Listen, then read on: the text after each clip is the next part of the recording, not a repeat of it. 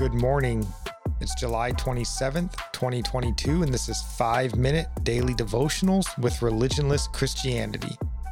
This morning, we're going to be looking at Luke chapter 13, verses 14 through 17. And they read But the ruler of the synagogue, indignant because Jesus had healed on the Sabbath, said to the people, There are six days in which work ought to be done Come on those days and be healed, and not on the Sabbath day. Then the Lord answered him, You hypocrites! Does not each of you on the Sabbath untie his ox or his donkey from the manger and lead it away to water it? And ought not this woman, a daughter of Abraham, who Satan bound for 18 years, be loosed from this bond on the Sabbath day? And, he, and as he said these things, all his adversaries were put to shame and all the people rejoiced at all the glorious things that were done by him. You know, this reminds me of the verse in 1 Corinthians chapter 1 verse 27 through 28 where the apostle Paul says, "But God chose what is foolish in the world to shame the wise.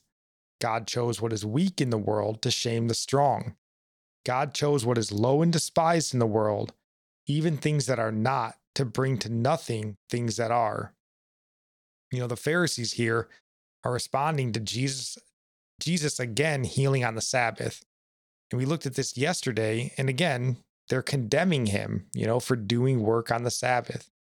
This woman in the story, though, disabled for 18 years by a demonic spirit, you know, who is weaker than her? Who is lower and more despised than her? Yet Jesus uses her to shame the wise and the strong of the day and to bring glory to God. All the people rejoiced, it says. Yeah, we can only imagine the rest of the good things people did on the Sabbath that the Pharisees called out as work. And this is one of the many types of burdens they laid on the people. There's really no way they could have argued against what Jesus said.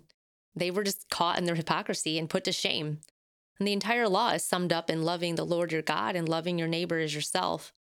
If they can be loving towards their donkey or their ox every day, why not a person who is made in God's image? It seems they knew nothing about the compassion of God and how God desires mercy over sacrifice.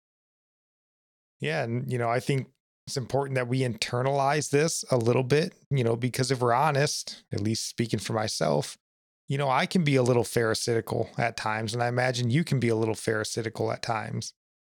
You know, so let's look in the mirror and see where we're maybe placing tradition over love, our works over sacrifice and love.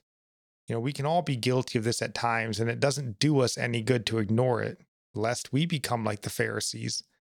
We have to see our shortcomings, and this is why it's so important to be in a good church and, you know, have godly men and women around you that aren't going to be pulling punches because we must love the least.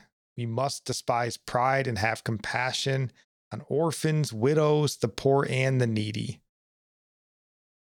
And our psalm for the day is Psalms 88, verses 1 and 2. It says, O Lord, God of my salvation, I cry out day and night before you.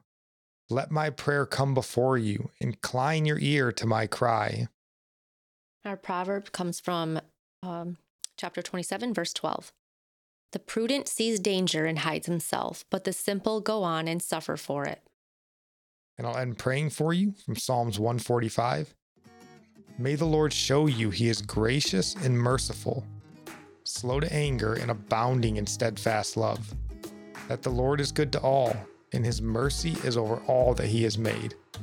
May you know the Lord is near to all who call on him, to all who call on him in truth that the Lord preserves all who love him. God bless.